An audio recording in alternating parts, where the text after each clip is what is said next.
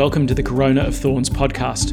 I'm Father Peter Swans, and today is Wednesday of the second week of Easter. Let's pray. In the name of the Father, and of the Son, and of the Holy Spirit. Amen. The grace of our Lord Jesus Christ, the love of God, and the communion of the Holy Spirit be with you all. And with your spirit. To prepare ourselves, let us call to mind our sins. I confess to Almighty God and to you, my brothers and sisters, that I have greatly sinned in my thoughts and in my words, in what I have done and in what I have failed to do, through my fault, through my fault, through my most grievous fault. Therefore I ask Blessed Mary, ever Virgin, all the angels and saints, and you, my brothers and sisters, to pray for me to the Lord our God. May Almighty God have mercy on us, forgive us our sins, and bring us to everlasting life. Amen. Lord, have mercy. Lord, have mercy. Christ, have mercy. Christ, have mercy. Lord, have mercy. Lord, have mercy. Let us pray. As we recall year by year the mysteries by which, through the restoration of its original dignity, human nature has received the hope of rising again, we earnestly beseech your mercy, Lord that what we celebrate in faith, we may possess in unending love. Through our Lord Jesus Christ, your Son, who lives and reigns with you in the unity of the Holy Spirit, one God, for ever and ever. Amen. Amen. A reading from the Acts of the Apostles. The high priest intervened with all his supporters from the party of the Sadducees. Prompted by jealousy, they arrested the apostles and had them put in the common jail. But at night, the angel of the Lord opened the prison gates and said as he led them out, Go and stand in the temple and tell the people all about this new life. They did as they were told. They went into the temple at dawn and began to preach. When the high priest arrived, he and his supporters convened the Sanhedrin. This was the full Senate of Israel and sent to the jail for them to be brought. But when the officials arrived at the prison, they found that they were not inside.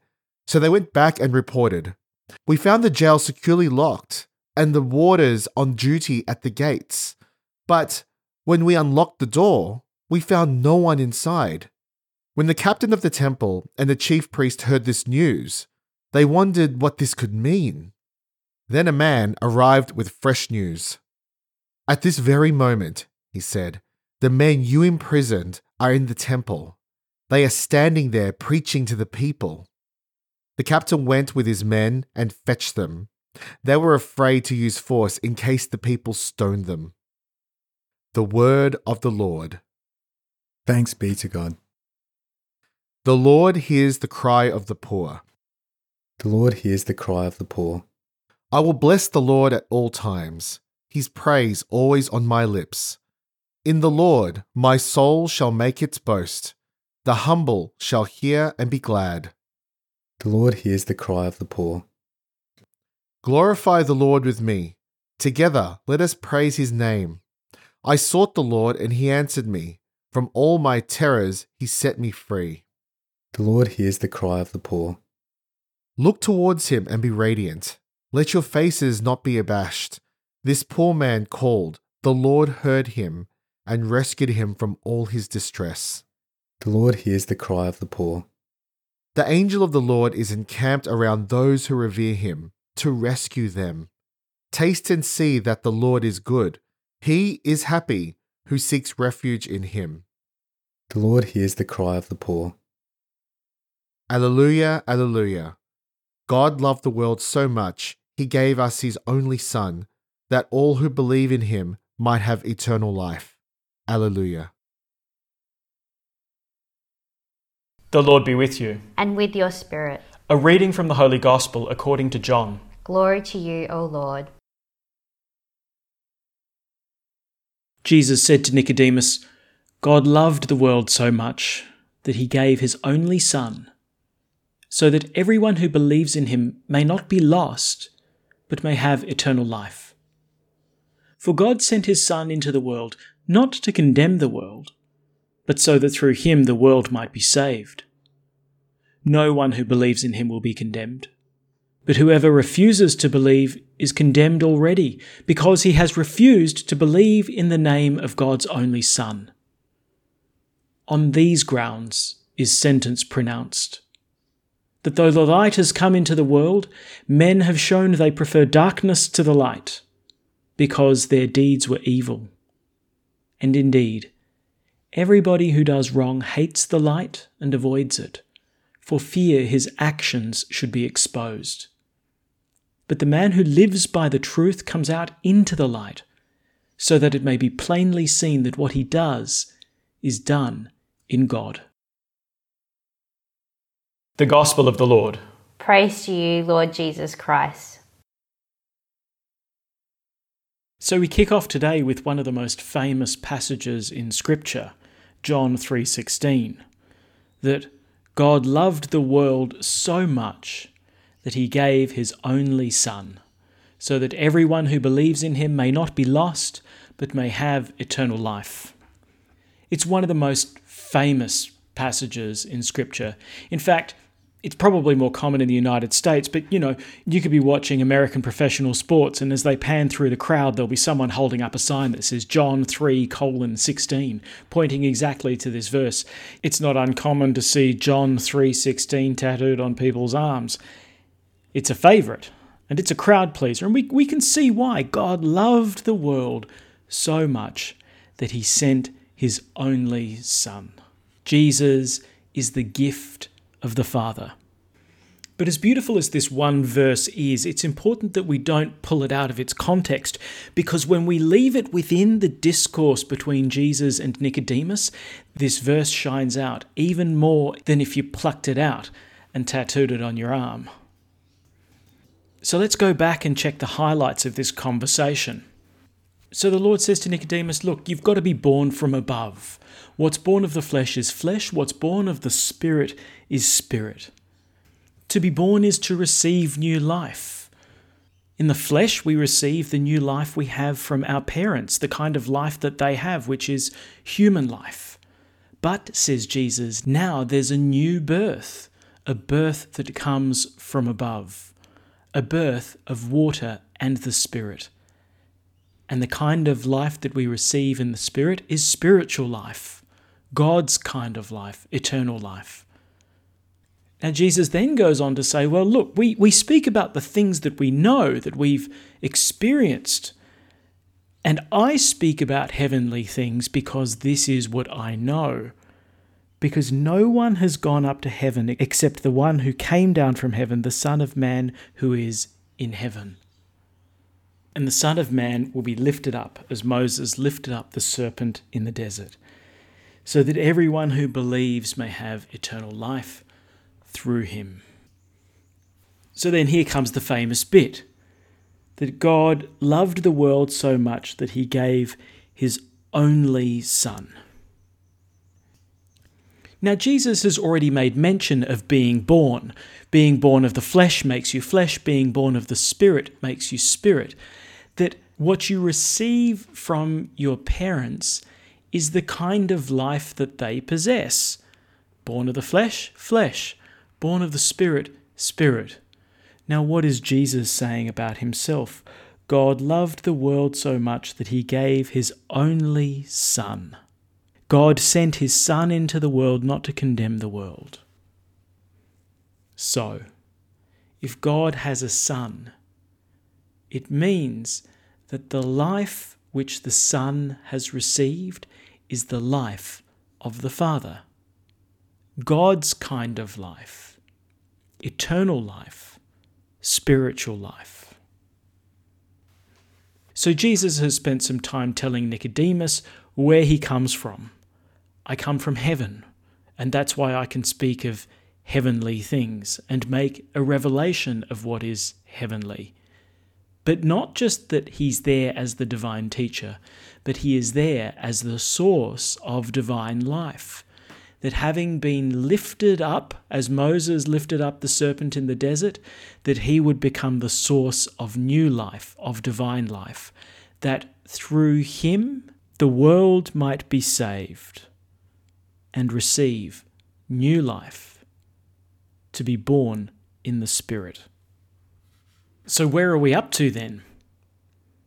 That Jesus, as the only Son of the Father, is the one who possesses the life of the Father. He's God because he is the Son of God. But by means of his saving death, he is going to give his life to us. And how do we receive that life of Jesus? How do we share in his saving death and resurrection? By receiving the gift of the Holy Spirit, by being born from above. God sent his Son into the world to give his life for the world, and his life is poured out upon the world through the Holy Spirit. And if we receive the life of the Son of the Father, what do we become? We too become sons and daughters of God. The adoptive sons and daughters of God. We're brought into his family. That celebrated phrase that we are made sons in the Son. Sons and daughters, of course, in the only begotten Son of God. All right, you can spend a lifetime meditating on that. But we can start to see something of God's logic. He sends his Son into the world not to condemn the world, but precisely so that through him, through his saving death, by pouring out his life, that the world would be made his sons and daughters, that they would receive the birth not just of flesh, but the birth of the Spirit.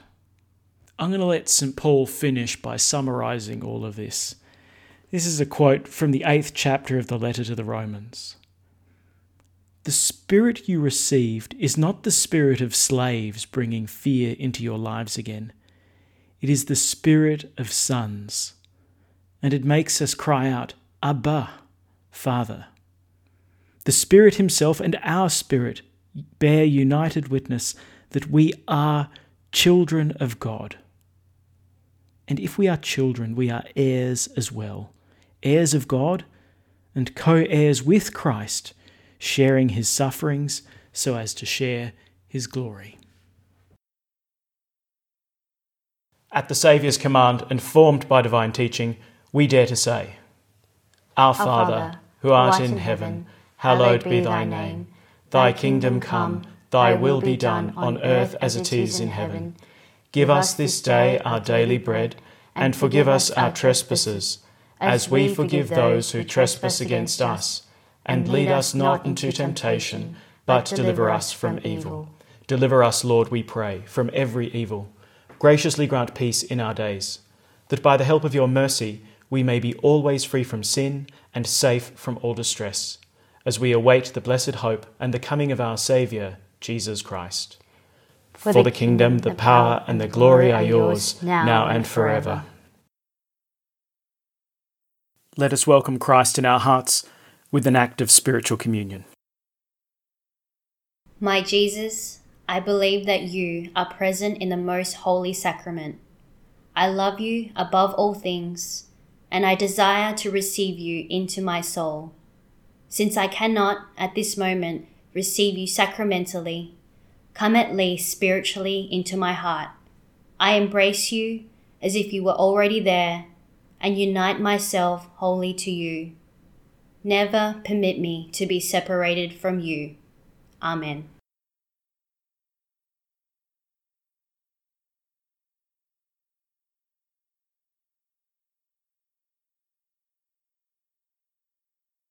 The Lord be with you. And with your spirit. May Almighty God bless you the Father, and the Son, and the Holy Spirit. Amen. Go in peace. Thanks be to God. And we finish by praying Pope Francis's prayer to Mary during the coronavirus pandemic. O Mary, you shine continuously on our journey as a sign of salvation and hope. We entrust ourselves to you, health of the sick. At the foot of the cross, you participated in Jesus' pain with steadfast faith. You, salvation of the Roman people, know what we need. we are certain that you will provide, so that, as you did at Cana of Galilee, joy and feasting might return after this moment of trial. Help us, Mother of Divine Love, to conform ourselves to the Father's will, and to do what Jesus tells us. He who took our sufferings upon himself and bore our sorrows to bring us through the cross to the joy of the resurrection. Amen. We seek refuge under your protection, O Holy Mother of God. Do not despise our pleas, we who are put to the test, and deliver us from every danger, O glorious and blessed Virgin. Amen. Thanks for praying with us, and may God bless you abundantly, so that this day may give glory to God our Father.